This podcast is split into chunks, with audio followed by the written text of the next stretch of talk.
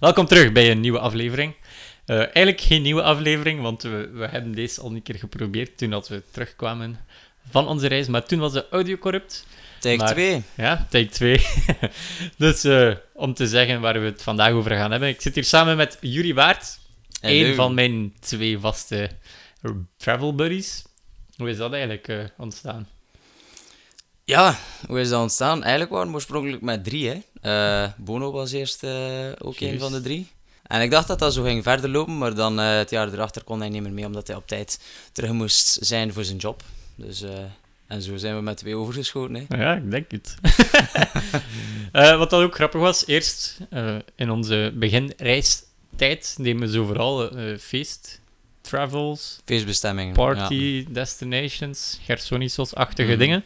En dan zijn we like, meer gevarieerd naar eh, een iets uitdagend reis. Iets Patroontje. meer ja, sightseeing eh, reizen, oké? Wat is eigenlijk voor u verlopen? Eh, ik denk de overgang van zo dat, die feestvakanties naar echt bezichtigingen, dat dat meer eh, gekomen is een keer dat we naar Praag geweest zijn. Dat was zo'n klein beetje een overgang, denk ik. Want daar zijn we ook nog een paar keer weg geweest.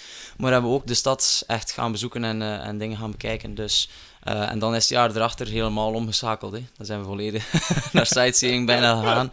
Ja, dus ik denk dat dat dan ongeveer geweest is. Het coole aan nu is wel dat je, je doet wel zo zotte reizen, waar dat de meesten dan zeggen van, maar Yuri, hoe kun jij dat betalen? Eh, Je- Is dat de vraag? Ja. hoe, Eh. hoe budgeteer jij je zottere reizen in je... Want je doet wel... Allee, iedereen kan een, een reis betalen naar IJsland of whatever, maar hij zorgt er wel voor dat het budgetvriendelijk blijft. Allee, ik weet omdat ik met je reis, dus... Dat zijn eigenlijk de, de tips die je de mensen kan geven. Ja, nu, ik weet niet. Ik denk dat dat een beetje perso- van persoon tot persoon is. Hè. Als je gaat zeggen tegen iemand hoeveel dat wij uitgeven voor onze reizen, voor de ene gaat dat misschien veel zijn, voor de andere misschien niet.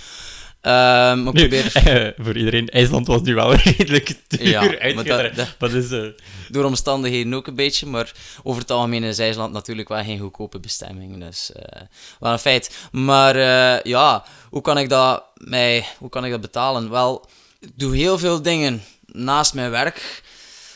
Maar het feit dat ik bij mijn ouders nog woonde, nu niet meer, maar ik woonde nog bij mijn ouders, gaf mij de kans voor eigenlijk heel veel aan de kant te zetten en heel veel te sparen. En dan had ik eigenlijk ook nog een heel deel over, dikwijls, om dan die reizen te doen. Het hangt ook een klein beetje af van je prioriteiten, denk ik. Ik vond het wel heel belangrijk, die nog reizen... altijd, denk ik. Wat? Je vindt dat nu nog altijd belangrijk. Ja, ik vind dat heel belangrijk, die reizen. Maar dat is ook maar op een bepaald moment gekomen. En ik kon er geld voor aan de kant zetten, omdat ik daar belang aan hechtte. Maar mensen die zijn van, ik ga nu last minute zo'n reis boeken, gaan natuurlijk zoveel geld er niet aan uitgeven, denk ik. Maar jij, jij spaarde met een budget apart nog, hè, voor u? Of meng ik daarmee in? Eh, ja, ik probeerde... Ik probeer per maand altijd een vast bedrag op mijn spaarrekening te zetten. En met de rest probeer ik dan al de rest te betalen. Reizen, kledij, eten. Al hetgeen dat er daarnaast komt. Maar eh, dan is het natuurlijk aan mij voor te zien dat ik daarmee toekom. En aangezien dat ik mijn reizen altijd redelijk vro- vroeg op voorhand vastleg, weet ik ook al redelijk ver op voorhand hoeveel dat ik zal nodig hebben daarvoor. Eh, dus ik probeer dan een klein beetje mijn prioriteit te maken ook. Eh, trouwens, als je af en toe rare geluidjes hoort bij eh, de jury, je heb heeft, de eh, je blijkbaar de hik en je heeft ook veel taartjes gegeten vandaag. Ja, ja het was een serieus dessertbuffet. Maar je doet toch, allee, tijdens je reizen, ik weet omdat ik met je meega, heb je ook wel nog andere dingen om te besparen. Bijvoorbeeld in IJsland hebben we niet zomaar eh, inkopen gaan doen. We hebben wel opgezocht wat zijn de goedkope supermarkten. ja, Uiteten zat er nu ook iets minder in dan dat we deden in Mhm. onze trip naar de USA. Ja, dat, is, ja, dat zorgt natuurlijk ook een klein beetje voor variatie, maar het is inderdaad wel handig dat je op voorhand een paar dingen opzoekt over de plaats waar dat je naartoe gaat, want het is natuurlijk niet overal hetzelfde. In Amerika inderdaad hebben we veel gaan uiteten. Ja, er was niet nodig om inkopen te doen, het was eigenlijk ja, niet zo duur om te gaan uiteten. En eh, het scheelde niet zoveel in prijs of als je nu naar de supermarkt ging of niet. Dus, plus je hebt veel fastfoodketens in Amerika, dus Nu, allee, we hebben daar eigenlijk wel ook veel sandwiches met salami gegeten, dus dat trekt ook wel ja. in budget. Het was een beetje van de twee inderdaad. Dus als, sowieso als je een roadtrip doet en je hebt lange ritten te gaan, dan ga je sowieso wel naar de supermarkt gaan, omdat je onderweg ook wel iets van eten of drinken nodig hebt. Zeker als je met mij op, op de weg bent. Dus. dat is zeker waar. Maar een andere besparingstip dat ik merk dat wij doen, is naar ehm, huisvesting. Dus waar dat je slaapt en zo. Ja, inderdaad. Dat is natuurlijk, ja, sommige mensen hebben misschien liever hotel, maar als je niet zo heel kieskeurig bent en eh, ja, je hebt alleen maar belang aan de, basics, een bed, sla, eh, een slaapkamer, een klein keukentje misschien is soms handig en een toilet of eh, en douchen, maar ook al, het mag misschien zelfs gezamenlijk zijn, maar zodat je gewoon de ja, primaire behoeften kan doen, dus dat is, dat is het voornaamste denk ik. Want je zit er ook maar eigenlijk in feite voor te slapen en iets te eten misschien, dus... En ik krijg altijd zo opmerkingen van... Wauw, Jorim, je hebt weer zo'n zotte reis gedaan, al die locaties. Maar ik moet dan ook altijd eh, heel nederig toegeven van... Ja, eh, sorry, maar ik heb eigenlijk niet veel uitgezocht van die reis. Ik heb eh, een van de beste travel guides dat ik hier kan hebben. Dus eigenlijk, om het kort te schetsen, onze twee laatste reizen heb jij volledig uitgestippeld. Maar ik weet ook dat je dat super graag doet. Ehm, hoe begin je daaraan voor zo eh, een land dat je niet kent, voor te gaan opzoeken van ah, die plaatsen moeten we gaan zien en dat is de beste route voor te nemen. Het moet, het moet uit interesse komen. Allee, ik heb er nooit echt in geforceerd geweest om die reizen in elkaar te steken. Want het kruipt daar wel veel tijd in. Het kruipt heel veel tijd in, maar het is eigenlijk een beetje... Het moet een beetje een hobby zijn waar je mee bezig bent. Dat, was, dat deed ik in mijn vrije tijd, omdat ik daar graag mee bezig was in mijn vrije tijd. Ik deed het niet omdat ik dat per se moest doen. Natuurlijk, ja, natuurlijk dat er, tegen dat de reis, reis nadert, zijn ze verplicht voor om natuurlijk alles in orde te brengen, maar... eh, Oké, we hebben wel een paar keer samengekomen voor te bespreken wat dat wij gezien. Ja, uiteraard. Je kan niet alles alleen doen. Jorim echt zo'n lui zak die eh, niet. Nee, het is natuurlijk het is belangrijk dat je, dat je ook rekening houdt met elkaar. Hè. Het is niet de bedoeling dat één iemand de reis volledig in elkaar steekt en eh, alles betaalt en dan zegt van kijk gasten, dat is het, dat gaan we doen. Ik hoop dat, dat je het tof gaat vinden, hè, maar je hebt geen inspraak. Dus dat is niet echt het geval. Ja, ik probeer altijd wel eh, een basisschema in elkaar te steken en dan een keer te bekijken wat, wat, wat, wat, vinden jullie? Eh, wat kunnen we daar doen? En eh, wat is jullie mening? Dus, en uiteindelijk, als je daar bent, ja, dan zijn er nog altijd dingen die je aanpassen. Je kunt nooit alles doen dat op je schema staat. En soms doe je misschien zelfs dingen die niet op het schema staan, die uiteindelijk ja, daar ter plaatse een beetje improviso- improvisoir zijn. Dus, maar het is wel belangrijk dat je een klein beetje weet naar waar of wat, want anders verliest het volgens mij heel veel tijd ook. Maar kenmerkend aan u is wel dat je... Dus je hebt de, de dingen dat je moet zien op een reis, Mhm. maar jij gaat echt wel nog specifieke dingen gaan zoeken dat andere mensen niet. Ja, je zou Vinden. inderdaad het heel gemakkelijk kunnen doen.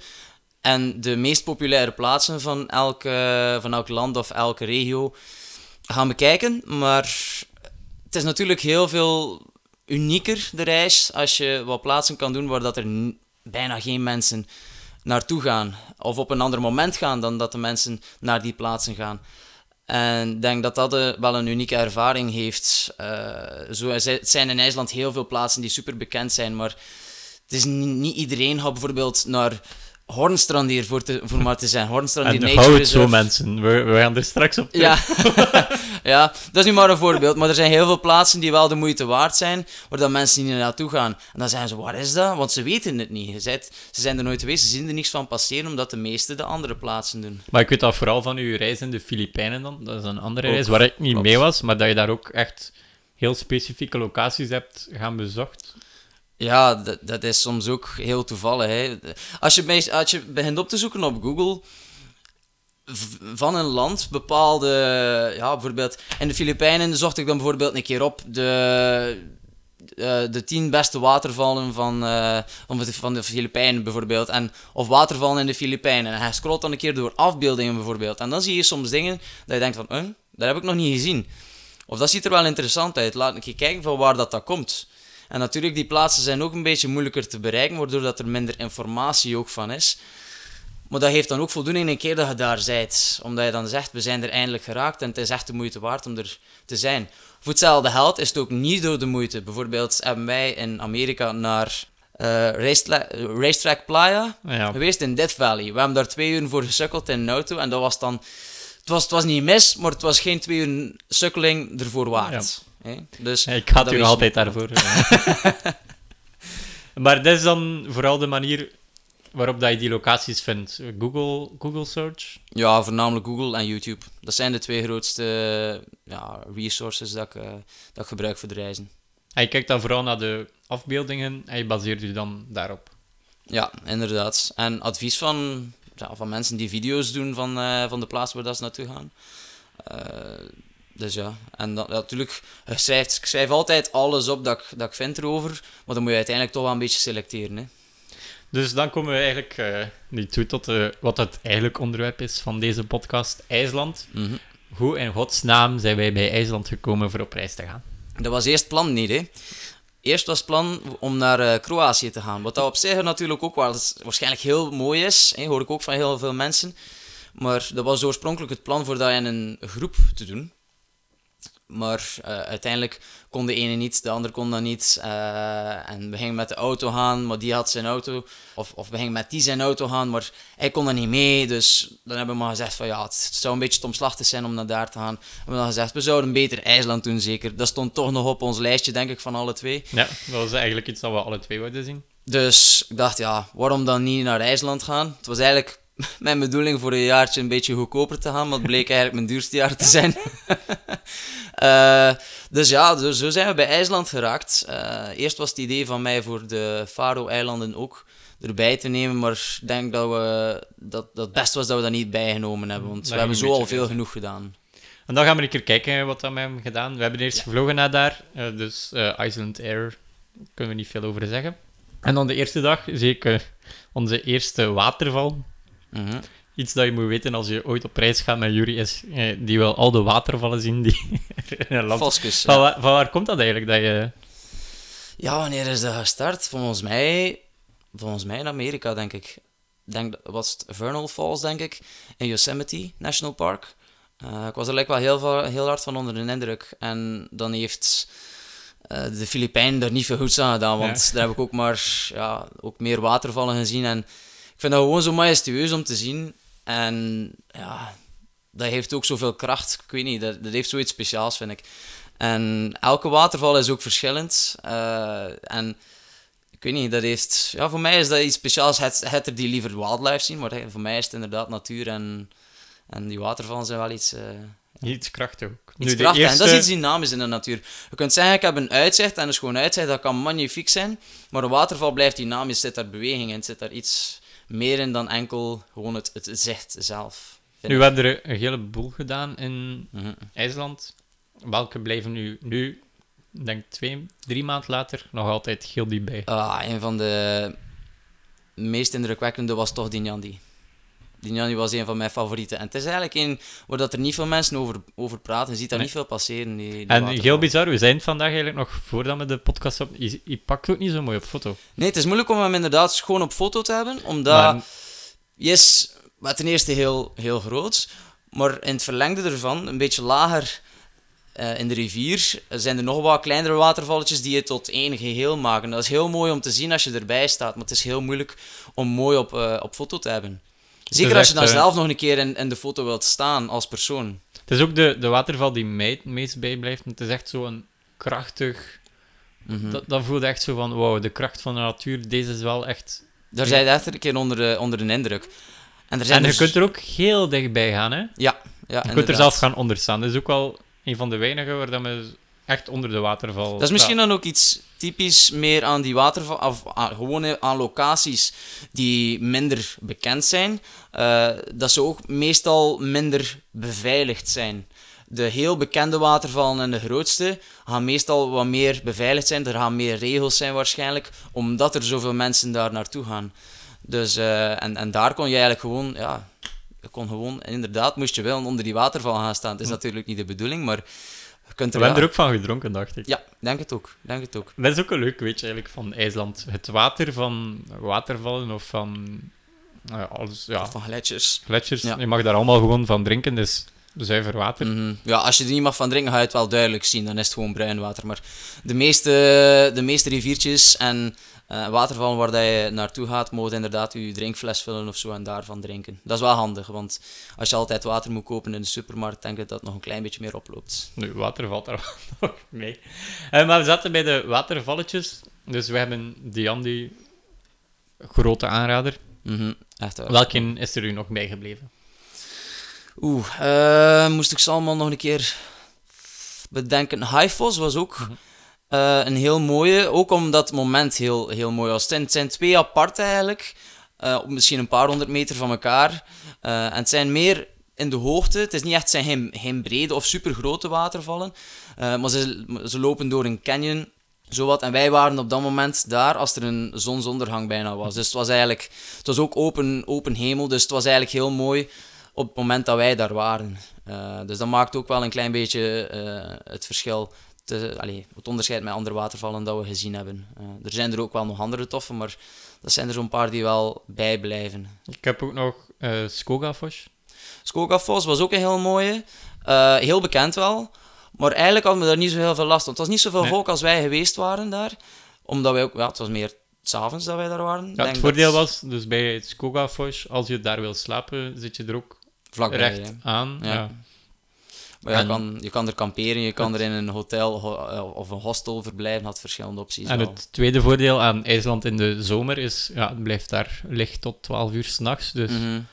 als je toeristen beu bent, ga je gewoon na 10 uur de dingen bezoeken. En- Ja, het is dat. Bij, wat bij mij was het niet zo Skogafoss. Bij mij meer Selja Landsvos en de waterval die zo achter de, de rotsen daar eh, nog verscholen zat. Eh, ja, die vond ik niet zo... Ik vond dat wel nog de moeite, eh, omdat hij zo helemaal verdoken zat. En dat hij, ja, hij stond er eigenlijk bijna letterlijk onder. Het was heel moeilijk om hem te filmen en te fotograferen, omdat ja, het was constant heel nat. En als je dan bij Celia Landsvos kwam, het was ook op zons... Het was open hemel, de zon zat er zo schoon achter, dus dat was ook wel eh, een mooi zicht, vond ik. En is, ja, is ook wel bekend, maar die bleef mij nog net iets meer bij dan Skogafoss, vond ik. Maar ja, dat is, net, ja, dat is persoonlijk, hè. Ja, Natuurlijk. Dus- Ik weet nog gewoon, Skogafoss heeft zo ook enorme power Mhm. en kracht. En is wel... Ja, wat dan natuurlijk een klein beetje. Allee, het is niet de krachtigste waterval, maar het is een van de bekendste. Ja, als je naar de krachtigste watervallen van IJsland gaat, dan moet je meer kijken bij Gullfoss of bij Dettifoss. Dat zijn echt Ja, twee serieuze watervallen die. pff, ja, je kunt dat niet. Bij Gullfoss, het is, het is de grootste in volume van IJsland. Maar je, je kunt het zo niet appreciëren, omdat hij in, in een canyon eigenlijk loopt. Dus je ziet de grootte eigenlijk er niet van. En dat is een beetje jammer. Terwijl bij, en bij Dettifoss is het eigenlijk ook een beetje zo. Terwijl bij die andere moet je naar boven kijken. Je staat beneden en je ziet ze van boven uitkomen. Dat is, dat is veel indrukwekkender, vind ik. Nu, bij Dettifoss had je het volgens mijn foto's wel wel warm, zo te zien. Eh, ja, het was een beetje peer pressure, denk ik. Eh, voor een beetje duiding te geven, we hebben daar wat eh promofoto's genomen voor Localis. En ze hadden gevraagd voor een shirtless foto, dus Jury heeft daar even een stripshow gedaan. Ja, Wat eigenlijk beter past bij onze reiscompagnon. Ja, eigenlijk. Hè. Ja, bij Wolf eh, was dat wel een, ja, iets dat veel terugkeerde, laat maar zeggen. Ja, maar dat was misschien nog ietsje extremer. Hè. Ja, een klein beetje. We zitten op ons eh, reisschema. We hebben de eerste waterval gehad, de andere gaan we niet meer overlopen, want ja... Dat Genoeg is al, watervalletjes gehad. eh, geweest. Eh, een IJsland in waterval is trouwens Vos. Ja, dus als je iets soort van foskus doen, dat gaat over een watervalletje bekijken. Zo hadden we, aangezien dat Jury de reisplanning doet, ons dagelijks foske wel eh, gezien Ja, inderdaad. op het einde van de reis. nu, dag 2, eh Boudier. Dat is een zwart kerkje. Heel mooi op foto. Niet Helemaal zo- niet speciaal. het, is zo, het is zo tegenovergestelde van die die Vos. Hè? Dus die die was indrukwekkend in, in levende lijven, maar niet zo goed op foto. En Boudier was eigenlijk het omgekeerde. Het was niet zo speciaal in levende lijven, maar stond heel schoon op foto. Waarom? Ja, je hebt die omgeving die zo ja, allemaal groen en wit grijze tinten heeft. En dan zie je dat één zwart kerkje daar in het midden. Dat- Ja, dat Hm. Heel heeft gewoon iets dramatisch eigenlijk. Ja. Maar dat, dat is ook wel het coole aan dat niet altijd mooi moet zijn op foto. Dat je eigenlijk ook moet leren genieten. Want we zitten echt in de Instagram-generatie. Alles Mhm. moet gefotografeerd worden. Maar af en toe moet je ook gewoon ja, camera's weg. Ik weet, voor ons heel moeilijk. En appreciëren waar dat je bent op dat moment. Ja, Ja, dat is inderdaad moeilijk, maar ik denk dat we toch op de meeste plaatsen, niet overal, maar toch op de meeste plaatsen, toch nog altijd eventjes tijd nemen voor een keer te genieten van, van, van het moment zelf. Ja? En is dat dan, terwijl dat één iemand foto's aan het trekken is en de ander is aan het, aan het ja, zo gezegd, poseren, maar je kunt op dat moment ook een klein beetje genieten van de omgeving. ja, dan is het ook direct op foto ook meer spontaan als je echt aan het genieten bent van dat moment. Nu, ik, ik weet voor mijn eigen, ik neem altijd op iedere locatie, zegt er iets in mijn hoofd van, oké, camera weg en Mhm. geniet nu even van wat je ziet. Doe jij dat ook, of? Ja, het is niet dat ik het overal zeg, maar je moet toch inderdaad wel dat moment even, even hebben dat je geniet van die plaats. En het eerste moment dat je ervan geniet is meestal het moment dat je het voor de eerste keer ziet. Want dan ga je waarschijnlijk nog niet de foto nemen, dat je het voor de eerste keer ziet. Want je trekt waarschijnlijk eerst de foto als je een keer gekeken hebt, oké, van waar is de juiste hoek, waar, van waar kun keer wat foto's trekken die nog niet veel getrokken zijn. Dus het moment dat je het voor de eerste keer ziet, en dan denk ik een keer achter dat je de foto's getrokken hebt. Eh, meestal, denk ik. Vind je dat cool aan fotografie, dat je eigenlijk dingen van een ander perspectief leert gaan bekijken? Ja, Want dat is iets je aan mensen niet kunt uitleggen, eigenlijk. hè. Dat is toch moeilijk. ja, ze moeten er inderdaad een klein beetje in zitten. Iemand kan zeggen van, ook ik vind dat een schone foto. Maar waarom vinden ze dat een schone foto? En dat is misschien interessant als fotograaf om daarover na te denken. Waarom vinden mensen een bepaalde foto schoon en waarom een bepaalde foto niet zo schoon? Terwijl het misschien van hetzelfde object of, of omgeving kan zijn, maar misschien gewoon een andere voorgrond of een andere angle dat ze gebruiken. Merk je dat je eigenlijk anders naar de locaties kijkt, gewoon door met foto- of videografie bezig te zijn? Ergens wel, want eh, je ziet sowieso het, het ja, de omgeving, het, het object dat je wilt zien, bijvoorbeeld de waterval of de berg of de canyon of gelijk wat. En als je die foto wilt trekken, dan, dan zie je, hou je rekening met hetgeen dat er daar rond is, hetgeen dat er voor zit, hetgeen dat er allemaal nog bij zit, waardoor dat die foto meer karakter kan hebben, meer diepte, meer het gevoel geven dat je daar zelf zijt, onder andere. Dus eh, ja, ik denk dat dat een beetje, allee, eh, dat dat wel interessant maakt voor, eh, voor die foto's te trekken. Nu, na het kerkje gaan we naar Longdrongar, denk ik dat het noemt. En dat is eigenlijk een heel mooie kustlijn. Ja, the first nude shoot. En daar heeft Wolf een keer zijn onderbroek boven gehaald. Of ja, onder. Maar eigenlijk wel een heel mooie locatie. Ook wel iets dat ik zou aanraden aan mensen. Mhm. Dat is echt Ja. een mooi viewpoint. Ja, het was ook speciaal in die zin. De ene kant was heel, met heel veel relief, de kustlijn. En dan als je aan de andere kant keek, was het eigenlijk heel vlak. En dat, dat, dat zorgde wel voor een contrast. Aan de ene kant was het meer de foto's voor de, voor de omgeving dat je wou. En dan aan de andere kant was het eigenlijk, viel dat heel goed op camera. Met, met profielfoto's. En de achtergrond dan die, die, die vlakke kustlijn die erbij lag. Dus eh, ik denk dat allebei wel een, een sterkte hadden zo op camera. Eh, maar beide waren wel heel schoon om te zien in het echt natuurlijk ook. Dan hadden we nog uh, maar dat is niet zo speciaal. Dag drie hebben we die gedaan. En dan komen we aan het punt dat Wolf tegen jou zegt: Wauw, Jury, je hebt een heel mooie route uitgepland. Ha! En dan neemt je ons mee naar Hoornstrandier. Then it took a turn. hebben we genoeg tijd voor het verhaal van Hoornstrandier? Oei, oei. Om het helemaal te doen, waarschijnlijk niet.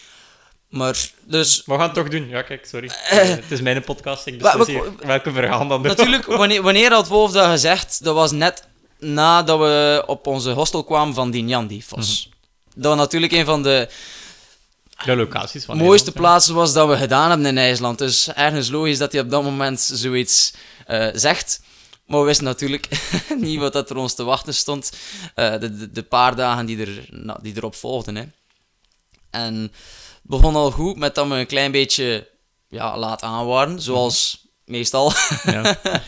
Eh, en ja, we waren eigenlijk zo gehaast om ons gerief mee te nemen op de boot, want de boot ging vertrekken.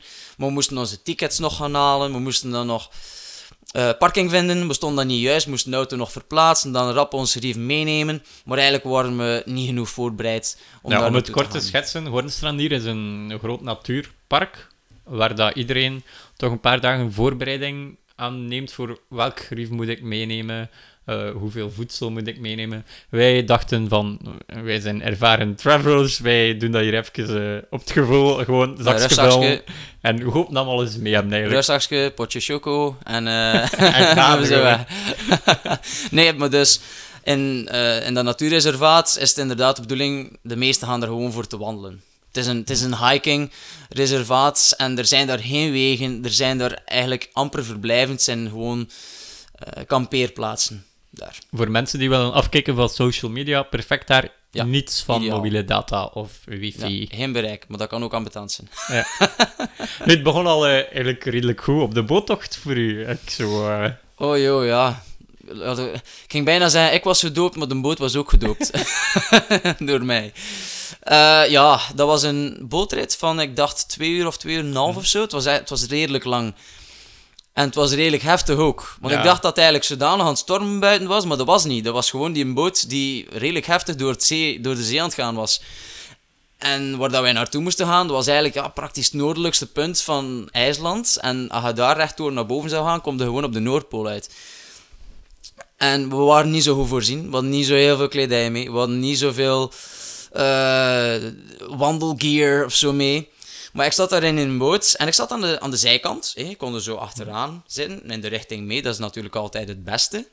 Maar ik zat aan de zijkant en ging zo heel de tijd van voor naar achter, van voor naar achter. en om het, Op den duur, ja, ik voelde, ik om het voelde mooi te zeggen, wij zagen nu van Yuri naar zombie Yuri gaan in Ja. twee uur tijd. Ja, inderdaad. Ik voelde mij op den duur niet, niet goed meer en ze zagen het komen. Hè. Ze zagen het komen. En ik voelde het ook komen. Op een bepaald moment ik dacht, ah, ik moet hier... Dat, gaat- dat gaat niet lang, niet lang meer duren. En gelukkig, die zeilen achteraan aan de boot, kon gewoon wat wegduwen. En ik dacht, ik ga gewoon naar daar gaan en ik duw dat zeil weg en het moest eruit. En inderdaad, het En lag de eruit. ontgoocheling van de eh ja, bootchauffeur ook bij, de kapitein. Kapitein. Was zo mooi om te zien in zijn ogen van, oh nee, we hebben weer zo'n eentje mee. Nu, het feit dat zo gezegd was, moet zijn dat dat wel nog wat keer gebeurt, denk ik dan. Ja, waarschijnlijk. Nou, die bootrit was te pittig dat dat nooit zou gebeuren. Ja, het is dat. Maar, weet je, en dat hing, dat hing zelfs eigenlijk niet veel af van onze voorbereiding of van, ons, eh, van, van hoeveel materiaal dat we mee hadden. Ja, ik mocht kijk, nog een dikke, dikke vest of goede wandelschoen mee hadden, dat ging daar niet voorkomen hebben. Misschien, ik weet niet of dat Wel misschien de haat was. Wat ik niet had verwacht is, je kon wel, we waren dan geland, we waren dan op onze campsite gekomen, Mhm. maar je was wel weer direct niet ziek. Mhm. Ja, dat is wel heel raar, En want normaal eigenlijk, want ja. Ja, chance. Eh, normaal gezien, als ik inderdaad me overgeven, dan heb ik, ja, dan ben ik normaal gezien wel geen, geen mens voor de komende paar dagen. Maar inderdaad, nu, het moet inderdaad dat zeeziek geweest zijn. En ja, ik kwam toe en een kwartier erachter kon ik weer terug, terug er tegenaan, laat maar zijn. Dus dat was wel, eh, ja, geluk bij, bij een ongeluk. Want ja, moest ik dan nog ziek geweest zijn de komende dagen, dan gingen we waarschijnlijk die hikes niet... Niet gedaan. Ik ging ze niet kunnen gedaan hebben, denk ik. Anders. Waarschijnlijk niet. En dan merken we van, oei, dag één, we hebben hier wat te weinig eten mee. En dan komt er eigenlijk een heel cool verhaal. Laat Ja. je gaan. Ja. Dus we komen toe en we hadden eigenlijk, ja, we realiseerden ons dat, er, dat we niet veel mee hadden, maar ook niet van eten. Er was er ook geen winkel, we konden niks kopen. Dus eigenlijk was het wel de bedoeling dat je zelf iets mee had. Maar we hadden eigenlijk bijna niks mee. eh, en chance, eh, jij had nog genoeg mee eigenlijk voor een paar snacksjes te eten. Ja. Dus ik had wel voor mijzelf nog rap gezorgd. Dus ik wist dat ik genoeg eten had eigenlijk voor drie Mhm. dagen. Maar onze totale proviant was, denk ik, één brood, was salami, een pot choco. Ik had twee potten schier mee en Wolf had voor zijn eigen ook één pot schier mee. En we hadden dan nog wat muesli in de boot gegeten. Dat was ons totaal voedselpakket voor drie personen. Mhm, voor, twee drie- dagen. Ja, twee dagen. Ja. Maar dat was duidelijk niet genoeg, want we eten alle drie redelijk veel, denk ik. En ook als je ja, 10 kilometer per dag wandelt. Ja, we weten niet hoeveel wel- dat we exact gewandeld hebben, maar het was genoeg. Ja. Maar het was toch zes uur per dag, denk ik. Ja, we zijn, ja als, als je in uren spreekt, dan zijn we inderdaad wel eh zes tot acht uur bezig geweest met hiken per dag. Inderdaad. Nu, eh, we hebben wel chance gehad op de hike dat we gedaan hadden de dag zelf nog, als we daartoe kwamen. Het was een heel mooie hike en we kwamen uiteindelijk op, de, op zo'n klif terecht op het einde. Eh, maar onderweg naar daar zijn we wat vissersmannen tegengekomen. We hebben ze uiteindelijk geholpen om een boot in het water te brengen. Ja, het is niet zo'n schoon zandstrand, dat zijn grote keien. Ja, dus niet zo makkelijk voor die een boot daarin te krijgen. Maar we hebben ze geholpen. En ze hadden ons gezegd dat we, in, eh, als ze terugkwamen, dat we eventueel een, een vis mochten meeeten van, van hun. En we dachten, oh lekker, ja, we hebben toch niet veel eten mee, komt goed uit. Dus als we terugkwamen van die klif bovenaan, wat dat trouwens een heel schoon uitzicht was, heb ik een paar foto's van en denk jij ook. Eh, maar als we terugkeerden van daar, stopten we nog eens bij, bij die vissersmannen, maar ze waren nog niet terug. Dus wij mooi blijven wachten. ja, ja, want volgens mij, eh, ja, we denken inderdaad dat ze ervan uitgingen dat we daar toch niet meer gingen Terugkomen. zijn of terugkomen naar daar. Maar dat was dus wel. Little, they didn't- little did they know. ja. Dus, maar ze kwamen terug, hebben we ook en hopen we de boot terug erop te heffen. Ja, ze dan waarschijnlijk zoiets van, oké, nu kunnen we wel niet anders dan, dan iets te doen, hè. Dus, we hadden gehoopt eigenlijk dat we gingen kunnen meten met hen, maar dat was een klein beetje high hopes, denk ik. Ja. Uiteindelijk hebben we dan een vis meegekregen van hen, maar dat was een, een heel grote kabeljauw dat we meegekregen hadden, die gefileerd was door iemand die mee was met hen daar. We Een ook- topchef van IJsland, blijkbaar. Ja, Of zo hebben ze het ons toch Ze hebben zoiets gemaakt. gezegd inderdaad, dat hij een chef was of zo. En we hebben dus in, ja, die volledige vis meegekregen, gefileerd. Maar in een vis een wijndoos, in een ja, lege wijndoos. een vis moet je koken of bakken of grillen. Ja, voilà. En dat hadden we niet. We zeiden dat ook tegen. Zeiden, ja, we hebben wel niks voor, eh, voor die vis te bakken. Hè. Rauw gaan we dat niet eten. Hè. Dus dan zeiden ze van, ja, moet je misschien eens vragen aan de, aan de rangers van de, van, ja, van de kampeerplaats. Of dat zij niks hebben voor uw vis in te bakken. Ook, zei, we zeiden, ja, oké, dat gaan we dan proberen. Ja. En ze gaven ons die vis mee in een wijndoos, een lege wijndoos.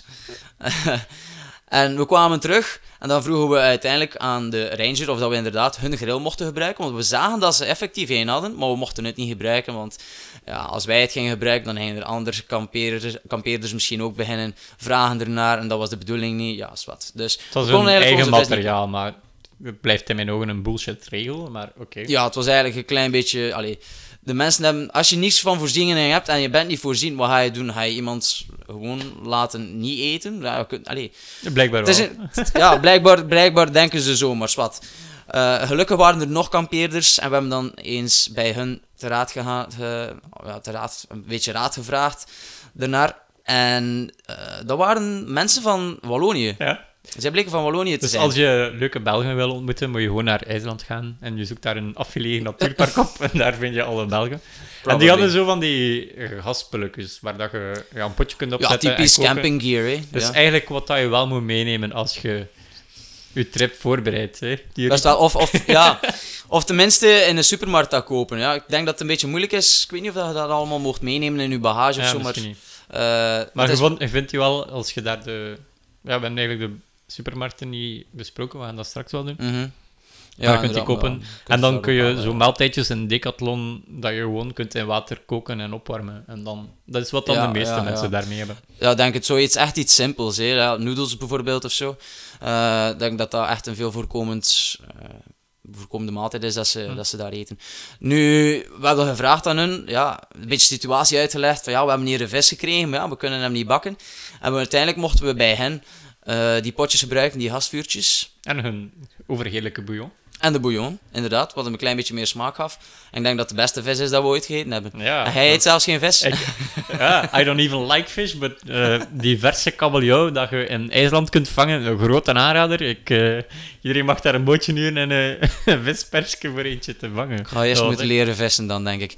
Maar, ja, echt- dat, heeft, dat heeft enorm gesmaakt. Ook waarschijnlijk omdat we Echt Ja. honger hadden ook, hè. Ja. honger hadden, want we hadden niet zoveel bij. En dachten, ja, we gaan ook niet alles in één keer opeten. Want we wisten de dag erachter dat er een heel zware hike aan zat te komen ook. Maar dat is ook iets cools dat vooral op mensen die solo travel of die travels doen, is eh, je gaat problemen hebben en dan is het juist belangrijk dat je wel durft te hokken op de kindness of strangers. Ja, dat, dat dus is wel...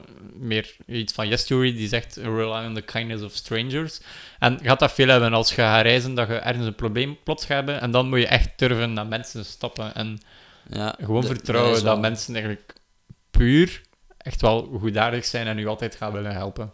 Ja, En klopt. dat Hij heb had je daar misschien... echt gemerkt. En dat schept ook een, een speciale band ergens. Mhm, klopt. Eh, eh, ja, het is natuurlijk het is allemaal gemakkelijk zolang dat alles draait zoals dat je het gepland hebt. Je bent allemaal goed gezind. Iedereen kent, ziet elkaar op hun beste zelf, laat maar zeggen. Maar het is maar een keer inderdaad dat, dat er iets verkeerd loopt. Dat je ziet, ja, hoe reageer me in die situaties? En dat is, dat is soms confronterend, maar dat kan ervoor zorgen dat je elkaar beter leert kennen. En inderdaad, als het een keer verkeerd loopt, dan moet je inderdaad soms een klein beetje rekenen op de hulp van mensen die je niet kent. Kunnen ze vertrouwen? Wat, in ons geval was dat nu wel zo. Misschien kunnen soms een keer slecht varen, ik weet het niet. Het hangt een beetje af van, de, van plaats tot plaats misschien. Maar ik denk in IJsland dat je toch meestal uh, wel kunt redelijk vertrouwen op de mensen daar. En nu hoor ik jullie al denken van, hoe ik dacht dat er hier een erg verhaal ging komen. Je Dat zit dat nog. hier eh, zo mooi op te gemelen, maar we komen bij de dag 2 van Hoornstrandier. We dachten, we gaan een keer de oversteek doen naar de andere kant. Eh, sowieso, die bootstrip dat we gedaan hadden, dat was een ticket dat we op voorhand gekocht hadden. Maar we hadden natuurlijk ook een ticket terug. Maar dat was niet van dezelfde plaats. Dus we moesten eerst daar zien te geraken, naar de andere plaats waar dat we de boot moesten nemen. Maar dat was eigenlijk bijna het natuurreservaat oversteken te voet. Ik weet niet hoeveel kilometer dat, dat was, maar dat was wel de moeite. En de dag dat we eraan begonnen, ze zeiden gewoon op dat pad volgen, die richting uit. Ik dacht, oké, ja, dat zal wel lukken waarschijnlijk. En we volgen dat padje en we komen zo boven aan ja, een heuvel dat we denken, oké, we zijn waarschijnlijk bijna boven. Dus Little did we know. dat is eh, de story van de hele dag. Dus eigenlijk, neem vier uur aan een stuk, denk je van, we zijn boven. Mhm, En dan, dus IJsland is heel mistig. Meestal. En je hebt de helling, dus je klimt de helling op. En dan verdwijnt er zo wat mist en zie je, ah, Nog een stuk. er komt nog een helling aan. Joepie. Mhm. Het is Wat- precies zo trap voor trap die er nog een keer bij komt. Zo. Telkens dat je boven komt, denkt van, ben er? Nee, ik zie in de verte nog zo'n een helling naar omhoog. Dus... En op zich is dat nog niet erg, maar wat dan bij, er dan bij is, dat dus eh, om de weg te volgen van punt A naar B, moet je het paadje volgen. En er staat niets meer dan gewoon het paadje, maar plots was ook het paadje, Paadje. verdwenen. Foetsie. En dan moesten wij eigenlijk... Ja, we kunnen niet echt terug, zeker in het begin, want ehm, je moet naar dat punt B voor je boot terug te halen. Ja, inderdaad. Dus dan hok je gewoon van, oké, we gaan een kompas nemen. Ah, oké, we hebben geen kompas, de kaart is ook niet zo duidelijk. Mhm. Dus dan hebben we moeten vertrouwen gewoon op het kompas van mijn gsm. Goed wetende dat ah, je hebt eigenlijk geen mobiele data. Ja, dus is het wel betrouwbaar? Daar, daar, daar twijfel je dan aan, dan aan. En dan maak je de keuze, vertrouw ik het of vertrouw ik het niet. Mhm. En wij hebben dat uiteindelijk gedaan en we hebben een beetje geluk gehad daarin. Hè? Want uiteindelijk zijn we er wel geraakt, maar het is een heel lange, eh, het is een heel lange wandeling geweest en met heel veel punten dat we dachten van, Dus gaan we er wel ook, geraken? aangezien dat we niet op het wandelpad zaten, zaten we ook niet op de veiligste route. Dus wij hebben eigenlijk gewoon dan gehokt op Mhm. Oké, dan moet de snelste weg zijn. Maar dan kom je op zo'n bepaalde berg eh, oversteek, ja, bergpassen of zo, dat je Mhm. over moet, vol met stenen, dat je zelf, ja, je weet, je moet naar boven, want één richting volgen. Voilà. Maar je ziet dan al die stenen naar beneden brokkelen en je denkt van, oei, als ik hier nu val... Ja, dan, dan, dan loopt het misschien niet goed af. Het, het ding was, dat paadje dat we volgden, op een bepaald moment zat er zo'n beetje een patroon in, dat om de zoveel meter of om de zoveel eh, tijd stond er zo, waren er zo'n aantal eh rotsblokjes op elkaar gestapeld als een soort signaal. Oké, je bent bij het volgende herkenningspunt van dat pad. Dus aan, aan de hand van die herkenningspunten kon je nog zien, oké, ik ben, ben wel juist. Maar op een bepaald moment inderdaad, ja, moet tussen die twee punten in. Als je het daar verliest en je vindt niet direct zo'n herkenningspunt terug, dan, dan denk je van ja, ben ik wel nog juist. En inderdaad, op bepaalde momenten moet je dan En vooral de, de combinatie van, A, zijn we juist bezig, en B, wow, als ik hier ene keer een misstap zet, ben ik hier dood, want ja, allee, niet dood, of breek ik er, iets. En er kan iets verkeerd gebeuren inderdaad. En De kans was wel groot dat er iets verkeerd ging gebeuren ook. er zat en zeker dan- een kans in, dat klopt. En dan heb je zo die mentale kwestie in je hoofd. Ik denk dat we alle drie daar nog niet zo zwaar in ons leven ooit hebben meegemaakt dat we zo in een conflict zaten binnenin jezelf. Van, Dat je denkt van, wat is er nog verantwoord? Wat is, wat is het veiligst om te doen? Eh, wat is de beste keuze om hier te maken? En En hoe overleef ik dit? Man, dat is het ook, want je weet wel, ik moet door. Mhm. Het is ook, maar ja, het is natuurlijk ook belangrijk in die situatie. Je kunt daar even bij stilstaan en even reali- realistisch denken van oké, wat is de beste keuze, wat moeten we hier doen? Maar als je te veel gaat denken van ja, als dat hier zo verkeerd afloopt, dan, dan denk ik dat je misschien gaat panikeren. Dat is dan ook niet de, de beste situatie om in te zijn. Hè. En op een bepaald moment, weet ik dat Wolf nog zei van... Gasten, ik, ik zie niet, ik zie dat Ja, niet goed komen, we gaan zitten." terug. Ik ga keer terug. Maar dan is, het, dan is het inderdaad, dan moet je sterk staan in je schoenen en zeggen van oké, nee, wow, we gaan, we gaan door. En, eh, want voor hetzelfde geld kon we ook gezegd hebben van oké, we keren terug. Maar ja, waar, waar geraakt het dan? Als je het pad kwijt bent en doorgaan, vind het dan terug en terugkeren. Want dat is dan ook, je gaat dan terugkeren naar een plaats waar dat je niet moest zijn om terug te keren. Ja, dus en je weet ook niet of dat je kunt- terug kunt keren. Dus ik dacht dan gewoon, het is gewoon het beste als we doorgaan. We waren toch al voorbij halverwege. Ja. Dus inderdaad, dat was wel een mentaal moment dat je dacht van...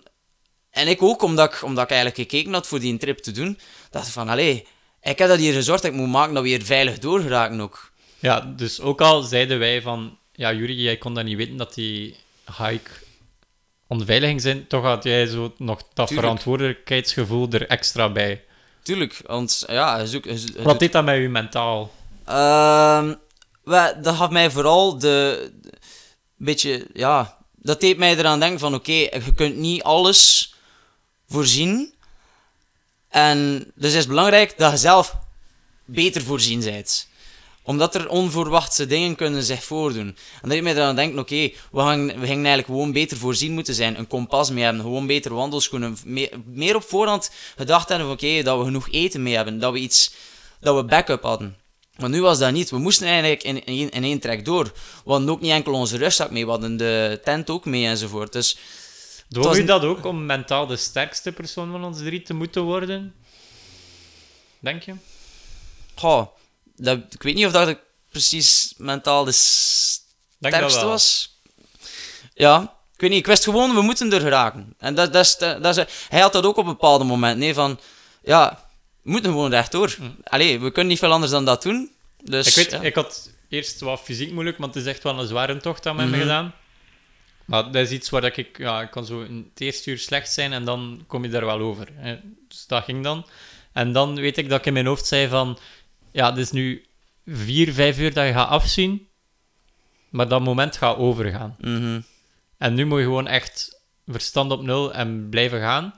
En het is wel cool om plots te beseffen hoe dat je lichaam reageert op noodsituaties. Dus dat, ja, inderdaad, klopt.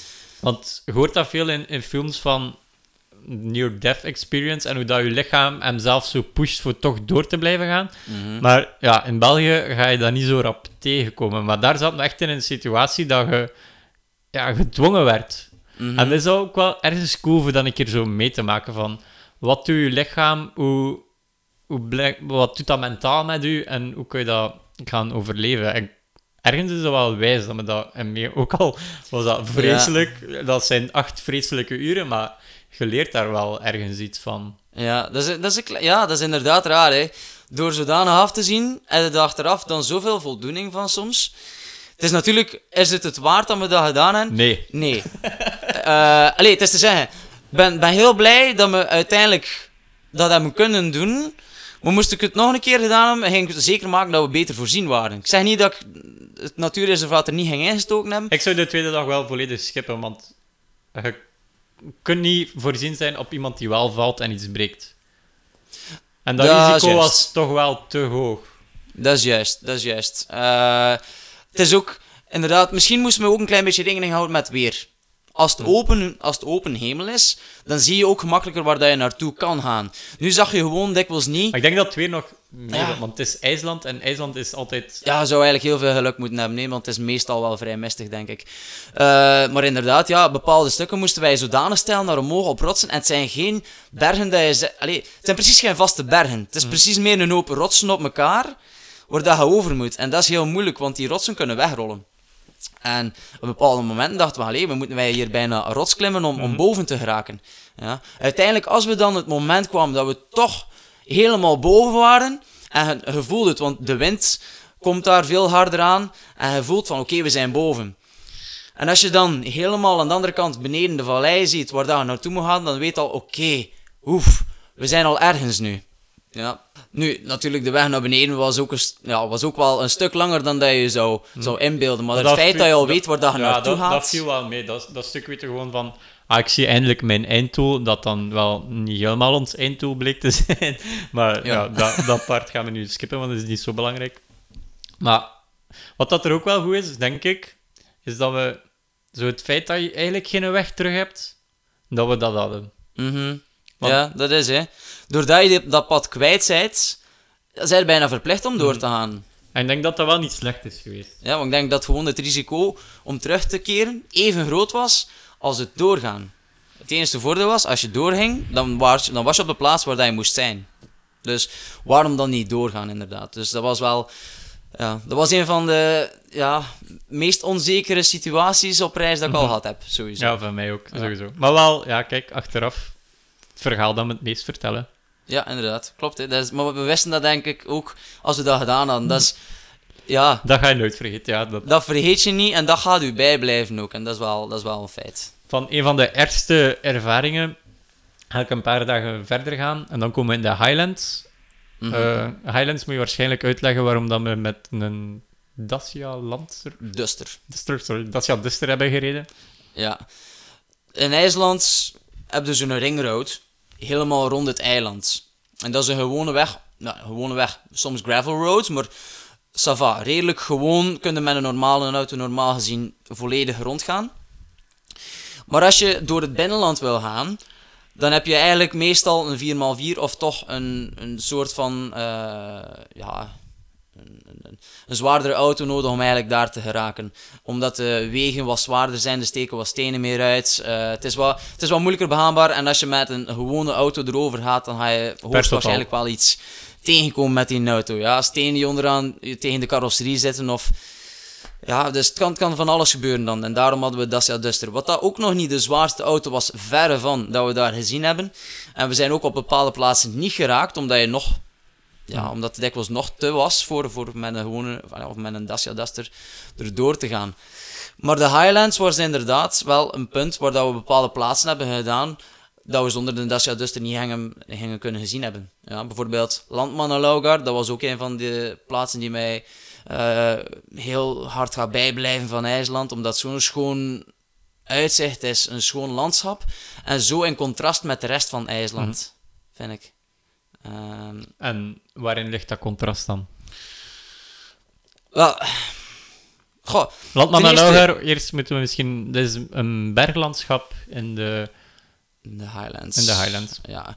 Ehm, dat is een van de bekendste plaatsen, denk ik, in de Highlands.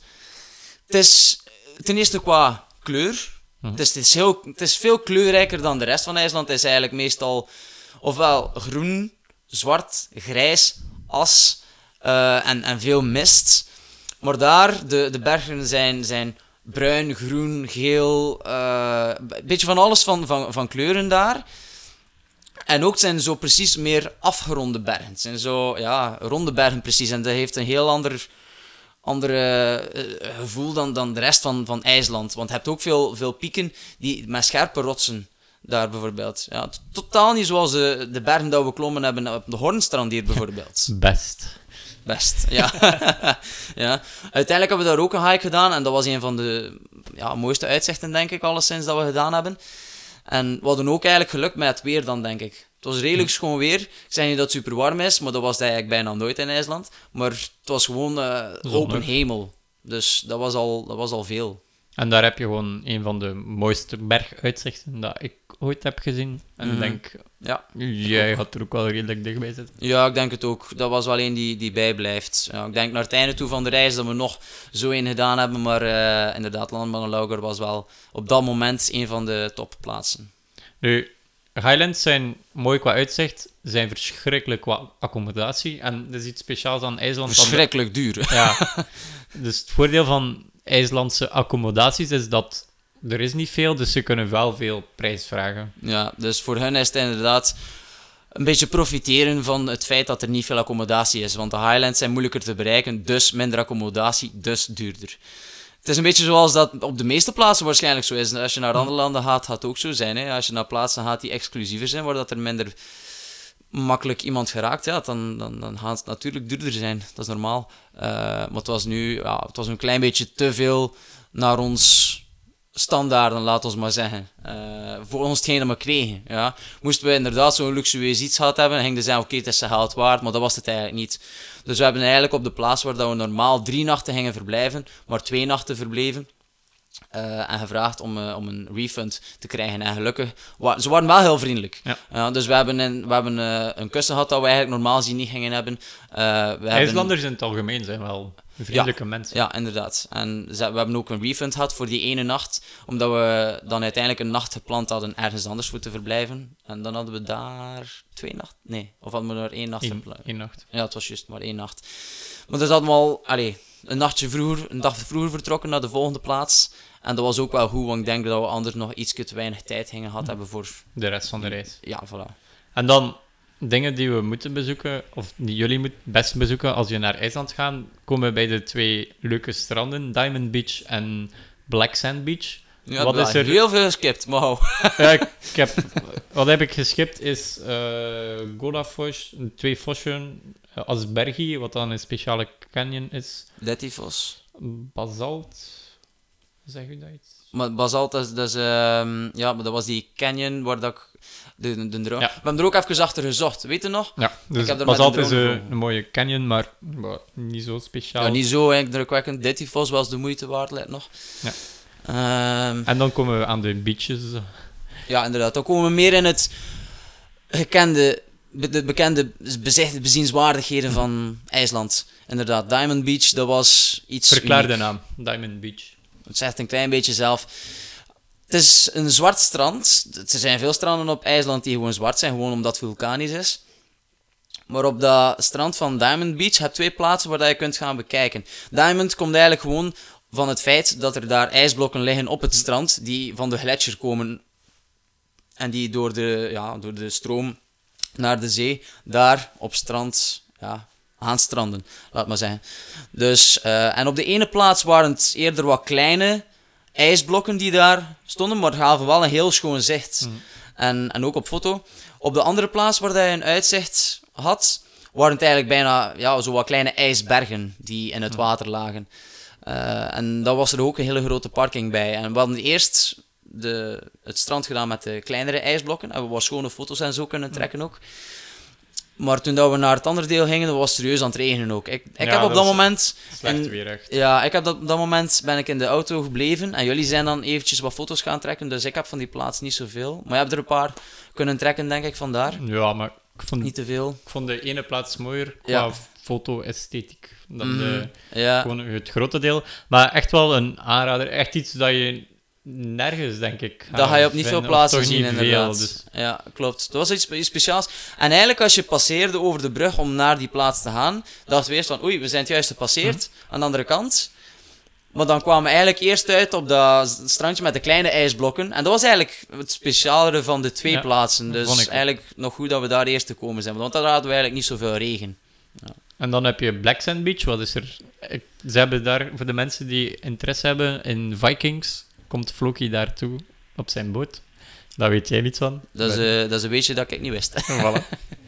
Dus het is eigenlijk gewoon een heel zwart strand. En kenmerkend is ook dat de randen van de canyon ernaast Mhm. hebben zo speciale patronen. Eigenlijk. Ja, je hebt zo'n ja, een aantal meter in zee zijn er zo'n paar rotsformaties die uitsteken uit water en die zijn vrij herkenbaar. Eh, en ook nog een, een- iets herkenbaar aan dat strand zijn dat er zo inderdaad verticale kolommen eh, ja, zo in de rotsen gekerfd zijn precies. hè. maar dat is natuurlijk, maar dat zie je wel verschillende keren in, in IJsland terugkeren. Maar eh, eh, op dat strand is dat wel kenmerkend. En eh, we hebben er ook wat gefilmd. Eh, hij zei daar gedoopt. Ik ben daar gedoopt, ja. Eh, om het hele verhaal Ja, kort te zeggen, veel, is- hij heeft gewoon veel over voor zijn foto's. Dus het was heel, heel koud de nacht ervoor en we hadden al gezegd, eh, achter Diamond Beach heel regenachtig. Dus ik en Juri hadden besloten van, ja, in de tent gaan we niet slapen, want dat komt slecht. Is ook gebleken, want Wolf heeft daar wel in zijn tentje geslapen en eh, heeft een mooie ochtendtusje gehad. ja, verfrissend. Maar dus echt een goede nachtrust hadden we niet gehad. En dan komen we op Black Sand Beach. Ik zag daar een rots waar dat wa- water allemaal mooi naast passeerde. Ik dacht, ideaal voor een keer een dichte foto bij te nemen. Krijg ik daar een hele grote golf over mijn dak gekregen, waardoor dat mijn moed even uh, nat. iets minder was. Maar dat is ook deel van IJsland dat je moet... eh, je gaat veel problemen hebben met de nat. wat, eh, wat grappige was ook, dat voor, voor de reis had ik ook eh, gelezen dat je moest oppassen aan de stranden dat je niet dicht bij het water moest gaan, want dat eigenlijk plots heel dichtbij kon komen. En dat zijn dingen dat hij dan niet vertelt aan zijn ik zag, reiscompagnon. hem, ik, zag hem daar, ik zag je daar staan, bij die rots, en ik zag die golf aankomen, ik zei, hoor, het was te laat. dus, ja, Maar wel een mooie foto, ja. Kijk, je kunt hem vinden op mijn Instagram. staat hij er al op? Eh, nee, het is een andere, maar... Eh. Black Sand Beach kan je wel vinden. En tussen Black Sand Beach en Diamond Beach, ook iets wat heel mooi is, is... Ik kan, ja, ik kan het eigenlijk niet uitspreken. Fiandrach Laifar Canyon of zoiets. Ja, ene canyon. Een canyon met een F-J-A-D-R. En dan moet je het eh, zelf maar zoeken, maar die was echt subliem mooi. ja, New Chew 2. Ja, ook al. Eh, ja, er- dat was een dag dat we een aantal dingen niet hebben kunnen doen. Mhm. Deels door tijdsgebrek, maar ook deels door het weer. Zo heb ik... Ja, nou, we zijn ook naar een plaats geweest waar dat ik een keer gaan kijken was of dat er een uitzicht was. Maar door de mist ja, was er eigenlijk niks te zien. En ik weet niet meer hoe dat ik dat gezegd had op Instagram. Was het iets van... This is supposed to be a viewpoint. But But as you can see, there's nothing... There's nothing to see here. dus ja, het was een en al mist, dat was jammer, maar ja. We zijn dan naar die canyon geweest en heel toevallig zijn we dan die mensen tegengekomen dat we hadden eigenlijk leren kennen van Wallonië. Eh, Twee van de in- Belgen waren daar. Onze coke buddies, eigenlijk, ja. Ja, van een Hornstrandier. Dus dat was heel toevallig. Eh Jorim was daar eventjes bezig met wat, ja, foto's te nemen van, ja, van een koppel, inderdaad. En Wolf wou nog een keer een naaktshoot. Dacht, ja, oké, mij een doop voor een naaktshoot dan. dus wij zijn dan een klein beetje ons gaan afzonderen op een ander stuk van die canyon. En dan heeft hij ook nog een paar foto's van overgehouden, denk ik, eh, die vrij goed zijn. Dus... Nu, het koppeltje dat ik aan het shooten was, zijn eh, Amerikaanse mensen. En die zijn zo redelijk wat conservatiever, denk ik dat het woord is. eh, als het over naaktheid gaat. En het ogenblik dat ze Wolf zag staan, was zo mooi Oh om, haar, god! om haar gezicht te zien. Ja. Dat is toch iets dat je ook niet hebt gaan vergeten. Ja, het was grappig, hè, want ook, ook die vriend die dan onmiddellijk zijn hand voor haar ogen legt, omdat ze het niet zou zien. Ja, dat Ja. is grappig. Maar dat was bij de eerste naaktshoot van, van, van Wolf ook eigenlijk. Hè. Ja, nee, waren- daar kreeg je applaus van de mensen. daar kreeg hij applaus dat van de mensen. Dat, want op beide plaatsen waren er andere mensen die het eigenlijk zagen. Dus eh, ja. Je moet het maar durven. Ja. En dan komen we op iets dat je ook zeker moet gaan bezoeken. De Storsmork. ja, We hadden al over mooie views bovenop eh, bergen, maar wauw. dat was, dat was misschien nog ne- net ietsje extremer zo. Eh, dat was ook in de Highlands, maar het is van een ander punt dat we vertrokken. Kan je ook niet met een auto naartoe? Nee, nee. Want we hebben er gezien die het geprobeerd hebben die, die mislopen zijn. Letterlijk mislopen. In het Ja. water mislopen. Ja. En ja, we zijn eerst, want we zijn eerst nog een paar andere plaatsen gaan bezoeken. Hè. Dus eerst langs Skogafos geweest, eh, de bekende dan langs Celia Landsvos. We gingen eerst Celia Landsvos doen. En dan normaal naar Torsmork, maar we hebben hem eigenlijk uitgesteld, Celia Landsvos. We zijn eerst naar Torsmork geweest. En we zijn er naartoe geweest met een bus. Maar dat was ook een- geen gewone bus, dat was een 4x4 bus. Dus ze kunnen die hoger zetten als ze water moeten oversteken. En dat was wel de moeite waard, denk ik. Want achter een paar eh, kleine stukjes dat we hadden moeten oversteken, begon dat heel wijd te worden, die stukken dat ze moesten oversteken. En ik dacht, oké, ja, best dat we niet met een Duster geprobeerd zijn, dat ging voor problemen gezorgd hebben tot en met. Dus, maar we zijn er daar, we zijn daar geraakt. En waar dat we dan, dan verbleven, was in een soort hutje, maar er waren nog een paar andere mensen bij ook. En ik geloof dat we slaapzakken nodig hadden, maar we hadden er zelf Ja. geen mee, dus we hebben er daar moeten huren. Iedere keer dat wij eh tweedaagse doen, zijn we echt heel goed voorbereid. Het is ongelooflijk. Maar ja, je ziet dat niet altijd. Bijvoorbeeld op booking.com staat er eh, bijvoorbeeld sleeping bag accommodation, maar dan staat er bijvoorbeeld een bed. Maar er staat niet bij dat je echt een, een slaapzak nodig hebt. Dus bij staat er zelfs deze niet altijd zijn bij, jullie dus. podcastvolgers allemaal gewaarschuwd. Ja, Neem de slaapzak mee bij Sleeping Bag Accommodations. inderdaad, inderdaad. Dus gewoon, of, over, gewoon in het algemeen naar IJsland best een slaapzak meenemen. Hadden wij mee ook, maar gewoon... Ja, niet naar daar. dachten we dat, dat niet nodig was. Niet dus naar we hebben daar. niet meegepakt. Ja. Dus eh, hebben we daar er een paar kunnen... We hebben zelfs die moeten huren. We hebben ze gewoon eventjes mogen lenen. Hm. Voor niks eigenlijk. Gratis. En daar hebben we iemand leren kennen. Eh, hoe noemt ze weer? Lydia? Lydia. En ze was een beetje van overal, denk ik. Hè? Van Italië, Italië, van Frankrijk, van, ooit nog in België geweest. Ja, een beetje Brussel. overal. En eh, zij sliep op hetzelfde verdiep als, als ons. Dus we leerden haar een klein beetje kennen. was nog een toffe, een beetje speciale, maar ook een toffe. En we hebben dan de dag erachter, waren we van plan om een hike te doen naar een bepaald uitzichtpunt. En zij ging dat eigenlijk ook doen. Dachten we, ja, waarom niet samen dan bijvoorbeeld een hike doen? En zij had al een idee waar dat we naartoe moesten gaan. Dus dachten we, oké, we gaan gewoon mee. En het was ook heel mistig als we vertrokken op die hike. Ja, en dachten, grappig eigenlijk, het punt dat we gingen skippen, Inderdaad, dus we kwamen op een punt dat we dachten, allee, het is nu zo mistig, we gaan er niks van zien. En het waren daar een paar mensen die bezig waren, een padje aan het leggen of zo, ik weet het niet. En we dachten, ja, is de moeite dat we doorgaan naar boven? En de mensen die daar bezig waren, zeiden, ja, maar wacht nog een kwartier of wacht nog een half uurtje. Het zal wel, vijf minuten zelfs, zeiden Zal- ze. Wacht nog vijf minuten en het gaat overgaan. ja, en, en het, zal wel, het zal wel weggaan, het zal klaar worden. We dachten, allee, zo mistig, maar dat is wat. Dus we gingen door naar omhoog. En inderdaad, ja, misschien een kwartier erachter begon dat helemaal op te klaren. En zag je heel die vallei, dat was magnifiek. Dat viewpoint kun je wel zien op mijn Instagram, die heb ik onlangs Ja. gepost. Ja, en daar komen er ook nog foto's van van mij. En Echt? dat was echt ongelooflijk. Adembenemend mooi. Ja, Thorsmork. Het is En natuurlijk ook de hele vallei. We kenmerkend hebben- aan IJsland dat u weer omslaat in vijf minuten soms. Ja, ja, inderdaad. Het kan heel rap wisselen. En, en die mist ging zodanig rap weg. En dan uiteindelijk hadden we heel hoop, een hele open hemel voor de rest van die namiddag. En er kwamen dan nog mensen af natuurlijk. Maar het was, ja, het was echt heel, heel mooi om te zien. Ook, stonden op een punt dat je dat u- 360 graden rond kon Ja. kijken. En had ook zelfs bijvoorbeeld zicht op de, op de vulkaan die uitgebarsten was een aantal jaar geleden. De Eyjafjallajökull of zo. Een keigoed paswoord. Ja, had, het- ja, had het zelf onthoud natuurlijk. Ehm, en dat is, dat is een vulkaan, maar je ziet, ja, het is eigenlijk een ijsberg dat je ziet. Hè. Mhm. Maar het uitzicht was ongelooflijk. Maar we hebben er ook heel veel tijd genomen, even op het gemak. We Daar hebben we echt zo gezegd Ja. van, hiervan moet je genieten. Voilà. Maar we hebben ook alles kunnen doen. We hebben, we hebben foto's getrokken, we hebben video's gemaakt, we hebben met een drone kunnen vliegen. Eh, er is een naaktshoot geweest. Dat, dat wordt hier het thema van de podcast. Ik denk dat dat mijn caption... Er, er is een naaktshoot geweest. ja, wel, maar dat, ja, en Wolf was niet alleen dan zelfs. nee. Hè. Ja. Lydia was blijk- blijkbaar ook een eh, open-minded persoon. dat was een beetje warm. De, ja, Ja, Was wat mooi weer. Toen was het mooi weer. nu, we zijn... Maar echt, keer- eh, dus als je IJsland doet, absoluut. Thorsmork. Neem het van mij aan. Doe hem en zoek dat uitzichtpunt. En wauw. Ja, ik Ook wel grappig dat je dan welke zo... route De, dat was, daar maar- zie je dan zo mooi de mensen die wel met hun auto proberen en midden in de rivier vastzitten. Ja, daar, het, is, het is daar dat we inderdaad gemerkt hadden. Je zag zo mooi de rivieren lopen beneden, helemaal in de vallei.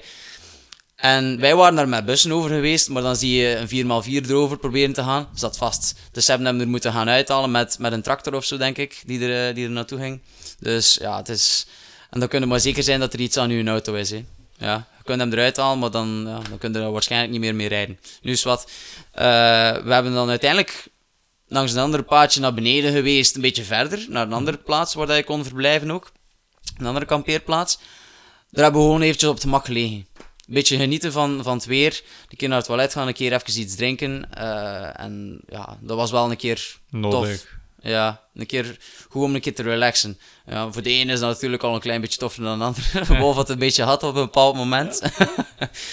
en dan eh, zijn we teruggekeerd. Hè. En dan komt iets wat ook kenmerkend is voor IJsland. eh warmwaterbronnen en de warmwaterrivier dat we gedaan hebben. Ja, klopt. Ik denk dat de meeste mensen doen de eh, Blue Lagoon. Maar wij Ja. hebben bewust die niet Ja, gedaan. Waarom was dat?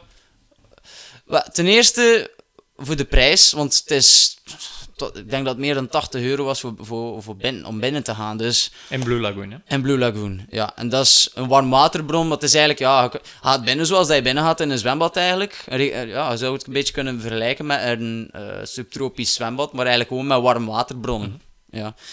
En 82 euro of zo dacht ik dat was, of 85, dat vind ik er net iets over voor. Je had wel nog een goedkopere bij... Eh, ja, waar, de, goh, waar waren wij geweest dat eh goedkoper was, hè? Ik weet het niet meer Ik precies. weet er niet meer van buiten. Maar er is een tweede die wel goedkoper is. Als je gewoon een pure warmwaterbron Mhm. wil. Ik denk dat dat bij 13 fos. Mivaten was, hè? Ja, ergens. kan. Dat was meer in, in, het, in het noordoosten van, van IJsland, geloof ik. Maar is wat. Dus Blue Lagoon hadden wij niet gedaan. Dat is trouwens meer ten zuiden van Reykjavik. Maar dat hadden we niet gedaan, ook omdat ik wist dat heel duur... het was heel duur, maar het was ook heel veel volk die daar naartoe ging. Dus het was totaal geen unieke ervaring om daar naartoe te gaan. Dus hebben we die niet gedaan. We, Maar uiteindelijk hebben we dan een paar andere plaatsen alternatief gedaan. is de Hot River. De Hot River en hot moet het zeker zijn. Dat was echt wel heel eet.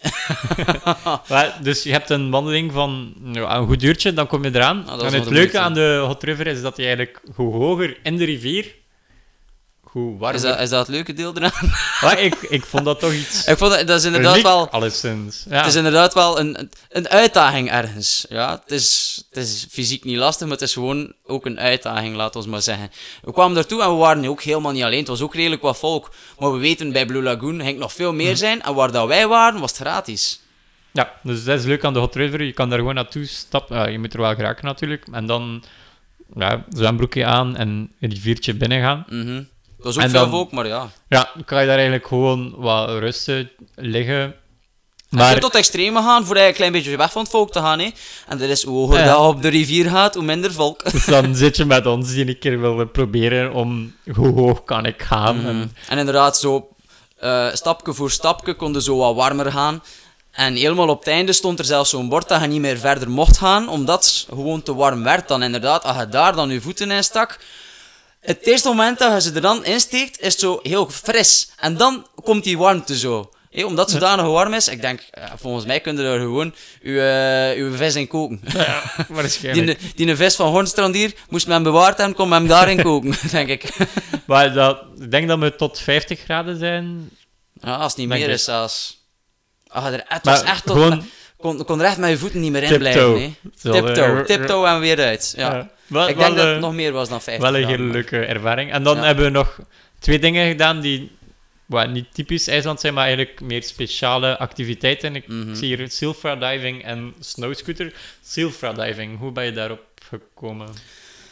Eh, ja. Sowieso probeer een keer te kijken waar, welke activiteiten dat je allemaal kan doen op een bepaalde plaats. En meestal is dat natuurlijk in groep dat ze dat Ik moet wel organiseren. zeggen, dus de silfra diving en de snowscooter zijn twee duurdere activiteiten, maar ik raad ze echt wel Ja. aan. Dus- Ja, inderdaad. Het is ook, het is, je kunt het een beetje vergelijken met hetgeen dat wij in Amerika gedaan hebben. De helikopterride. Hm. Duurt niet zo lang. En het is ook duur, maar het is de moeite waard. Ja. Het, is, moet, allee, het is iets dat je maar Zeker om de als zoveel tijd een keer kunt doen. of zo. zijn, dat is... Ja, oké, hij heeft nog iets meer chance op dat vlak, maar eh, het is inderdaad een activiteit dat je ook maar één keer doet, ja, misschien in je leven, of om de zoveel jaar, ik weet het niet, maar dat was de eerste keer dat wij zoiets gedaan hadden, en ik denk dat dat ook de enige keer in de komende jaren zal zijn dat we zoiets zullen gedaan hebben. Maar ja, dan moeten ze wel iets doen, vind ik. Het silfra diving is eigenlijk gaan duiken, een beetje met zo'n snorkel en sightseeing tussen de twee tektonische platen. maar aangezien dat je in IJsland zit, moet je wel weten dat dat water daar 2 graden heeft. Dus Klopt. je moet daar wel speciale pakken voor aan hebben, anders ja, onderkoeld tot en met. Dus Ja. we hebben daar de eerste keer dat ik een wetsuit aan heb gedaan, ook wel cool. En dan moet je even je hoofd in het water steken. Dat voelt wel fris aan, hè, maat. Dat, meer dan fris, dat is inderdaad wel... En dat was ook de bedoeling dat onze begeleider zei, zei hij van, ja, je moet je gezicht daar even insteken om de adrenaline te krijgen daarvoor. En hoe dat ik dat gevonden had, het was eigenlijk zelfs ik niet die dat gevonden had, Wolf had dat eigenlijk gevonden. Ik had eerst gedacht, oké, ik wil gaan, gaan snorkelen. Mhm. En wat ik zou natuurlijk zeggen, ja, moest het gekund hebben, ging ik willen duiken. Maar dat ging niet. Meestal voor te duiken heb je een een licentie nodig om dat te doen met een duikfles enzovoort. Dus dacht van ja, dan gaan we maar snorkelen. En dan zei dan had Wolf iets gevonden van kijk, je kunt dat wel doen. En dat was veel nog meer van prijs en inderdaad had daar geen licentie voor nodig. Dan hebben we, dan hebben we dat gedaan. Ik denk dat dat trouwens niet zo heel veel scheelde met die sneeuwscooter. Het was een klein beetje korter. Maar het was inderdaad ah, zo fris. En op den duur, je kunt zo in, inderdaad, het was klaar helder water. Van het helderste water dat je ooit zult zien. En proeven, net schijnt. En, en proeven, ja, het, is, het, komt, het komt van de gletsjer, het komt van, wat zijn ze, 40 jaar ver of zo, dat dat water gezuiverd werd van de gletsjer. Dus, allee, veel zuiverder kunnen niet hebben dan dat, hè. Maar we hadden iets van, ja, 20 minuten of een half uur, denk ik dat dat was, dat we in het water gezeten hebben. Maar veel langer moet dat niet geduurd hebben, omdat, ja, omdat het zodanig koud is. Mhm. En dan het coolste in mijn ogen van heel onze reis, de snowscooter. Wow. Dat was inderdaad de, de coolste activiteit. Ja, het was, het was dus gewoon gezegd ten eerste ook natuurlijk, maar de activiteit was gewoon zodanig... Ja, Ook iets, omdat ik heb dat ook nog nooit... Dus het is ook wel een nieuwe ervaring. En dat beestje is krachtig, joh. Maar inderdaad, ja. Het is, natuurlijk, als ze al gaan skiën en gaan snowboarden, ze zijn al een klein beetje gewend voor in de sneeuw iets te doen, maar het is toch nog iets helemaal anders. Hè. Op, een ski, op een sneeuwscooter op een gletsjer in IJsland. Ten eerste, misschien kun je binnen zoveel jaar zeggen van ik had dat nog gedaan, nu is de gletsjer er niet meer. Ja, Want we weten wel, dat de ja. gletsjers smelten in IJsland en in heel Scandinavië, eigenlijk in de noordelijke hemisfeer. Dus het kan zijn binnen zoveel jaar dat je het niet meer kan doen daar. Dus we hadden nog het geluk om dat te kunnen doen. Het is een groep natuurlijk, maar het is, ja, het is iets dat je inderdaad wel een keer moet gedaan hebben. Het is moeilijk om te beschrijven welk gevoel dat dat geeft om, om te doen, die, die sneeuwscooter. Maar ja, zelfs al is het in groep, het is toch een unieke ervaring, vind ik. Plus, daarachter hebben we dan eigenlijk nog naar een hotspring geweest, die inbegrepen zat in, in, In de, de prijs. prijs, En daar zat eigenlijk redelijk op je gemak. Er was er niet te heel veel volk. En Maar dat was ja. meer... Dat leek meer een zwembad, eigenlijk. Maar een warm... Ja, het was- een ja, redelijk warm zwembad. Die... Het was, het, was, het was ook eigenlijk een hotspring, maar ja, het was minder grootschalig dan Blue Lagoon waarschijnlijk. Ja. En dan, na ons scooterervaring, hebben we nog de afsluit in Reykjavik. Heel verrassend. Je zou denken, Reykjavik, een een hoofdstad, toch wel bekend in Europa. Dat leek gewoon als. Ja, inderdaad, het is eigenlijk meer zo'n verstedelijkte de gemeente, mensen zo die, precies. die Zevenhem niet kennen, eh, gewoon een gewoon Een dorpje. verstedelijkte gemeente, ja. Inderdaad, klopt. Maar het is ook, ja... Unieke IJsland kerk wel, heeft maar- niet veel inwoners over het algemeen. Als je bekijkt, denk- hoeveel? 300.000 inwoners of zo? Dat zou kunnen. En de helft ervan woont in Reykjavik. Wat dat eigenlijk nog niet zo extreem veel is. 150.000 inwoners of zo. Dat is zo groot niet als Antwerpen, denk ik. Totaal niet. Ja, ik denk dat, in, denk dat Kortrijk al meer dan de helft is van Reykjavik. Dus, allee, en Kortrijk is, het is, een, het is, een, het is een stad, maar het is, zo'n grote stad is het totaal niet. Eh, en het is inderdaad meer zo'n een gezellig thuishavondje, precies waar Ik dat zou het wel bent. totaal niet aanraden als citytrip ook. Nee, De nee het is die niet... denken van, ik ga een keer drie Nee. dagen Reykjavik Maar het is toch niet mijn idee van, van, van, een, van een citytrip te doen als je wil bezienswaardigheden. Hm. doen. Er zijn een paar plaatsen waar je naartoe kunt gaan. Maar ik denk als je een citytrip naar Reykjavik wil doen, dat je echt al meer voor de lokale plaatsen wilt gaan. Of, of meer dan s'avonds ergens naartoe wilt gaan in Reykjavik, wat dat wij niet echt gedaan hebben. Nee. Eh, omdat wij meer voor de bezienswaardigheden gingen. Maar ja, los van dat feit zijn er wel een paar dingen gebeurd die het vernoemen waardig zijn, denk ik. Wow. Om het eh, kort samen te vatten, we hebben daar een mooi lighthouse. Allee, de, de, dus je hebt daar één lighthouse, dus je kunt niet missen als je hem wil zien. En, eh, heb je er maar één? Ja, of ik weet niet, ja. Dat is wat, ja. Ik denk dat er maar eentje is. En we hebben daar eerst wel gefilmd. En dus om daar naartoe te gaan, heb je een strandje, kan je mooi over wandelen. Maar wat wij niet wisten is Eb eb en en vloed. vloed. Ja. dus toen al, eh, al een tijdje bezig waren, een helft van uw muziekclip is daar waarschijnlijk opgenomen, Mhm.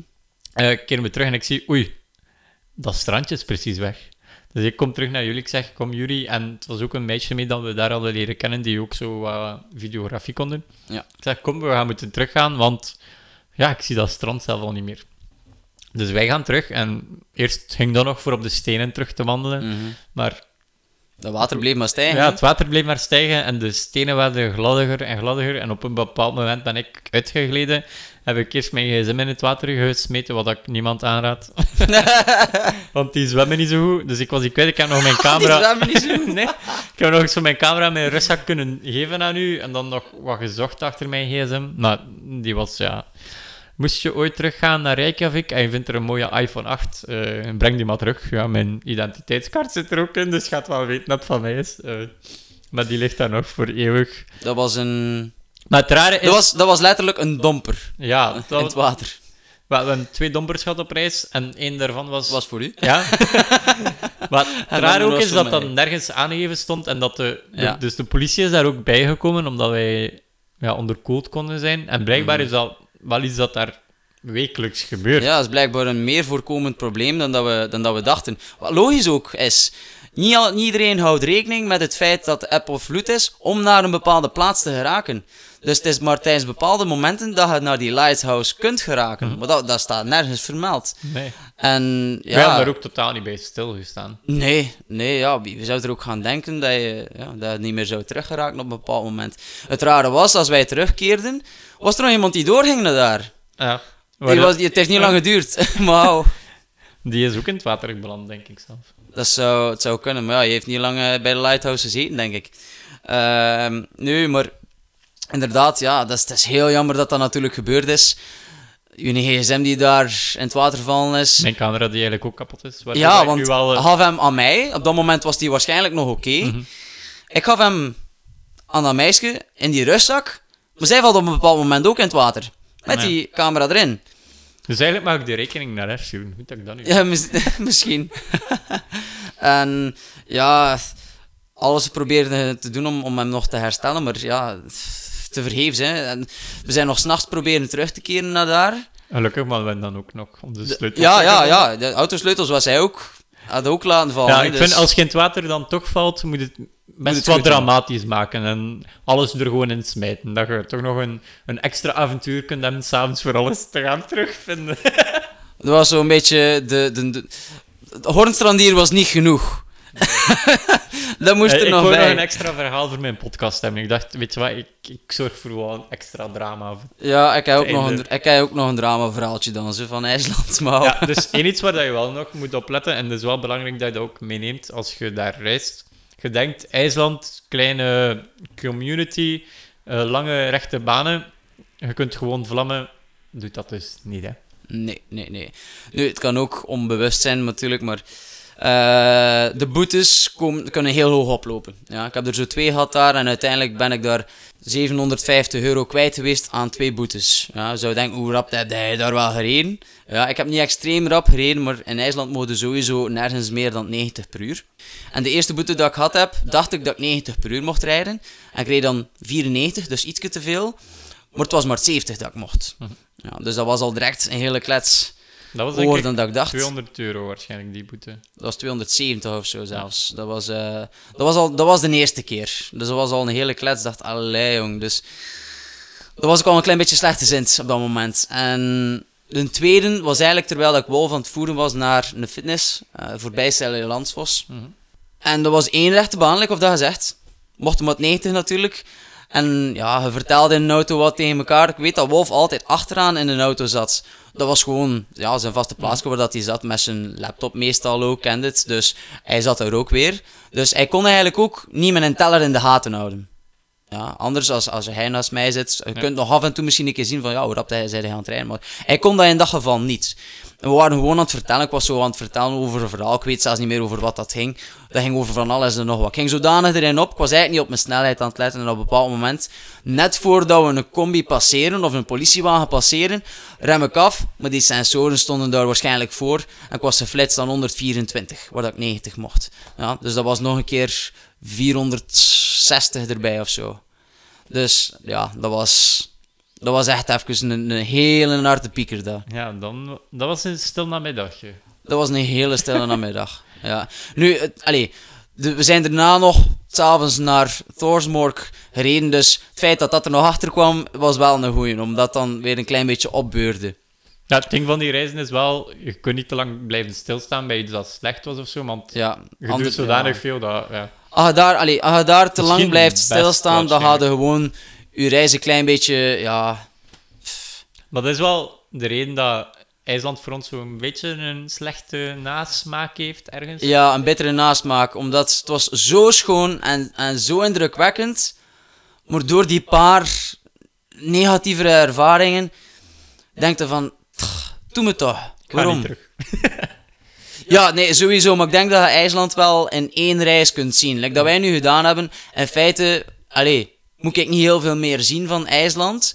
Tenzij dat zo'n keer in de winter zou zijn, misschien voor het Noorderlicht of voor zo i- ice caves te doen. Maar dan zou ik misschien eerder naar een ander Scandinavisch land gaan. Eh, maar inderdaad, als je IJsland ene keer voor twee of drie weken gedaan hebt, dan kan je eigenlijk bijna alles gezien hebben en hoef je daar niet direct terug te gaan, vind ik. Tenzij dat je een fotografieopdracht of zo hebt. Ja, het is inderdaad voor opdrachten of zo. Terwijl bij veel andere landen heb je dat niet. Als ik naar de Filipijnen geweest was, ik heb heel veel kunnen doen. Ik zou nog zeker een reis kunnen opnieuw doen met nog heel veel dingen dat ik nog niet gedaan heb. Amerika, juist hetzelfde. We hebben heel veel dingen gezien, maar je kunt gerust nog een paar reizen doen voor... voor, voor... Nu, je hebt een beetje mijn bruggetje om zeep geholpen. Oei. Dus ik, eh, ik zei het, zei dat je terug moet voor fotografie. Eh, ik ga daar ook mee afsluiten, dus het laatste deeltje. We hebben veel foto's genomen. Hoe vind je dat je als fotograaf veranderd bent? Of wat heb je opgepikt van eh, drie weken non-stop eigenlijk fotografie te doen in IJsland?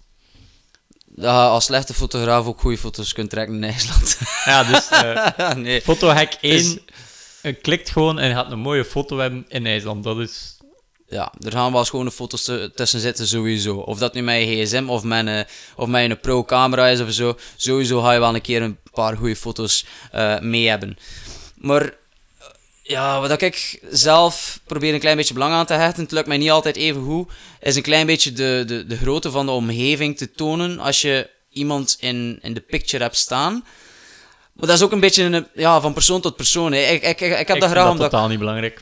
ja, maar hij trekt bijvoorbeeld meer portretfoto's. Ja, dan is natuurlijk de focus van de foto de persoon zelf. En wat ik zo tof vind aan, aan landschappen is dat, dat je het kunt met iemand als object in de focus zetten. In vergelijken met de grootte van de omgeving. Dan zie je echt hoe groot dat die omgeving is. Het object dat erbij is, die waterval of, die, of dat landschap. Of, ja, dus dat vind ik zo tof aan, aan, aan, aan de natuur te fotograferen. Maar dat is wel iets dat ik minder had. Man, allee, natuurfotografie is, was helemaal nieuw voor mij. En het eerste wat aan mij verbaasde was, ah, wow, die, die foto's zien er wel goed uit. Ik had ik zo meer verwacht dat ik iets ging moeten leren of zo. Mhm. Maar ik vind het belangrijker dat, één, wat dat je aan het bezoeken bent, dat dat op de foto staat. Mhm. En dan het tweede wat dat je rap leert, is bij... Dus die foto kan iedereen pakken. Ja, inderdaad. Dat alles erop staat, dat is je eerste foto dat je neemt, en dan weet je van, ah, nu heb ik de toeristfoto. Mhm. En dan kijk je een keer rond van, ho- hoe kan ik nu zorgen dat diezelfde foto ergens creatiever is? Hoe pak je dat deeltje aan? Dat is dan misschien het moeilijkste in IJsland, omdat er zodanig veel plaatsen zijn die al veel op social media gekomen zijn, dat je denkt van oké, hoe kan ik die plaats nu fotograferen op een andere manier? En dat is wel een feit. Nu natuurlijk met die portretfoto's dat je dan gebruikt, of dan neemt, ja, als je, allee, de focus ligt niet op de achtergrond, maar door die achtergrond maken ze wel Maar ik heb Allee, nu gewoon, nu heb ik het puur over de, de landschapfoto's, dus nog niet over het portret. Goh, bijleren. Ik weet niet. Ik denk dat je ook een klein beetje moet zien. Voor niet altijd op dezelfde plaats te staan samen en foto's te trekken, maar een klein beetje te splitsen af en toe een keer. Op bepaalde momenten. Dat je niet altijd. Maar ik denk niet dat we de, dezelfde soort foto's hebben ook. Nee, op bepaalde plaatsen hebben we wel een keer wat foto's getrokken van het landschap zelf. Maar ik denk dat, ik al, dat het altijd van verschillende angles Mhm. was. Genomen. Ja, eh, als je hem een beetje raar hoort praten, het is omdat hij niet goed zit, heb ik het gevoel. Ja. Never mind. Eh, maar wat ik belangrijk vind, is dan zo, eh, dat je er wat framing, natuurlijke framing in steekt. Dus Mhm. Leading lines. ja, wat dat ik altijd voor kijk is, kan ik rond het landschap dat ik wil hebben, er iets rond zoeken? Is dat gras? Is dat eh, een, een rots dat je er zo wat rond kunt zetten? En dat Mhm. zijn echt dingen waar dat ik op zoek naar ga. voorgrond en een beetje diepte in de foto steken ook. En denk waar dat jij dan meer op ook hebt gefocust, zijn die long exposures. Soms wel. Ja, natuurlijk als je de watervallen wil mee hebben, dan, dan kan dat inderdaad wel een, een tof effect geven aan de waterval. Nu, het is niet dat dat zo speciaal is tegenwoordig, want het wordt zodanig veel gebruikt, die techniek, om watervallen te fotograferen, zeker overdag. Maar dan moet je wel Dus- iets van filters er nog extra bij hebben. Ja, dat is inderdaad. En dat had je waarschijnlijk niet. Nee. Eh, ik gebruik inderdaad ND-filters. Maar nou, ik gebruik dat meer omdat ik dan iets meer gefocust ben op videografie. En bij videografie heb je zo'n eh 180 rule, dat ze de shutter speed op het dubbele zetten van je frames per seconde, eh, waarin dat je filmt. En ja, dan breken ze meestal die regel niet. En daarom eh, gebruiken ze dan een ND-filter. Dat is een soort eigenlijk zonnebril dat je donkerder of, of lichter kunt zetten als het een variabele is. En dat heb ik dan ook. En dat is dan handig als je overdag een long exposure foto wilt nemen. Ja, bijvoorbeeld, om een voorbeeld te geven voor de mensen die niet echt veel van fotografie kennen. Als je een waterval wilt fotograferen, op sommige foto's zie je dat dat gewoon uh, even lijntjes zijn die eigenlijk een schone effen waterval naar beneden. Maar dat is doordat, die, uh, doordat uw, sensor voor een bepaalde tijdsduur open staat van je camera. Waardoor dat, die, dat teeltje van die, van, dat, van die waterval helemaal tot beneden kan volgen. En dat dat dus een lijntje is eigenlijk. Waardoor dat die waterval heel smooth lijkt. Maar daardoor krijg je meer licht in je sensor. En daardoor, daarvoor gebruik je dan een, filter voor het donkerder te maken. En dan ja, je werkt mee met een portretfotograaf. Mhm. Heb je daar iets van opgepikt? Of? Uh, maar van, van u als, als fotograaf uh, leer ik inderdaad een beetje meer van hoe, hoe staat het best, nou waar gericht ook, hoe, hoe plaats je iemand uh, als, als, als model, dikwijls ook, want dat vind ik niet zo makkelijk. En ook het feit dat ehm, maar ik, ik, kan, ik kan iets zeggen, maar ik ben het nu kwijt. Uh, ja, een goede ehm, podcast gaat hier weer, hè? nee, ik kan, iets, iets anders zeggen, maar ja, wat. Dus inderdaad, nee, hoe dat je een model zet, vind ik ook heel belangrijk. En dat ben ik niet gewend van te doen. En hij ondertussen weet al wel een klein beetje van, oké, je moet...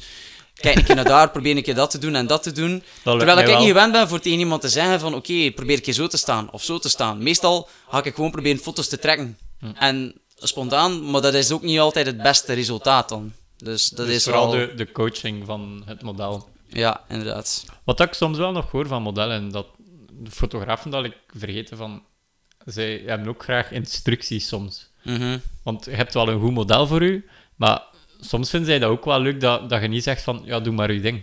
Mm ja, voilà. Coacht maar een beetje van hoe dat je ze wil positioneren of wat, dat, wat dat hij een coole pose vindt. Mm inderdaad. En dat heeft ook een klein beetje een. Uh, ja. Je voelt je op je gemak dan. Omdat je hebt het gevoel dat, je, dat de, de fotograaf weet waarover dat ze bezig zijn. Uh, en dat je voelt van oké, het gaan goede foto's zijn op dat moment. Dus, en daar ben ik niet zo in thuis. Denk niet, ik zeg niet, ik ben er zeker nog geen expert in, nee, maar je leert er wel oh, van bij uh, van zo mee te zijn. Binnenkort uh, YB makes portraits. Mm, I doubt it, but... Oké, okay, denk dan voor af te ronden, IJsland, wat is uw eindconclusie van de reis? Well, like dat ik zei, het was, een, het was een reis met een bittere eindsmaak, maar het was zo schoon. Moet het zeker een keer gedaan hebben. Natuurlijk, als je iemand bent die zon, zee, strand wil, nee, niet naartoe gaan. Jawel, je hebt wel strand, maar koud Niet veel zon. nee, als je echt warmte wilt hebben, dan moet, dan moet je daar niet naartoe gaan. Ja, maar moet, als je graag reizen en foto's trekt en graag uh, de, de, de wereld ziet, doet sowieso een keer doen. Ja, je moet ook natuurlijk zorgen dat je een klein beetje budget hebt, maar ja, ah, je kunt dat, zeker doen. Dat zou mijn conclusie zijn. Als je momenteel een skere student bent, wacht er nog even mee voor er naartoe te gaan. Het is een duur land, maar het zijn landschappen dat je maar één keer in je leven gaat tegenkomen. Het is heel uniek. Mm uh, probeer het toch in je leven een keer te bezoeken, dat je toch die ervaring hebt en die cultuur een keer kunt meemaken. Ja, zeker. Uh, ik wil u al sinds bedanken voor deze twee keer te doen. dat is geen probleem, ik ben blij dat we nu nog keer... Uh, het is ook, maar ik dacht dat die korter ging zijn, omdat het al langer geleden is, maar je is een half uur langer dan de eerste. Dus dat komt er ook nog bij. Jullie hebben 30 minuten extra content gekregen. Uh, een dikke merci. En dan tot de volgende.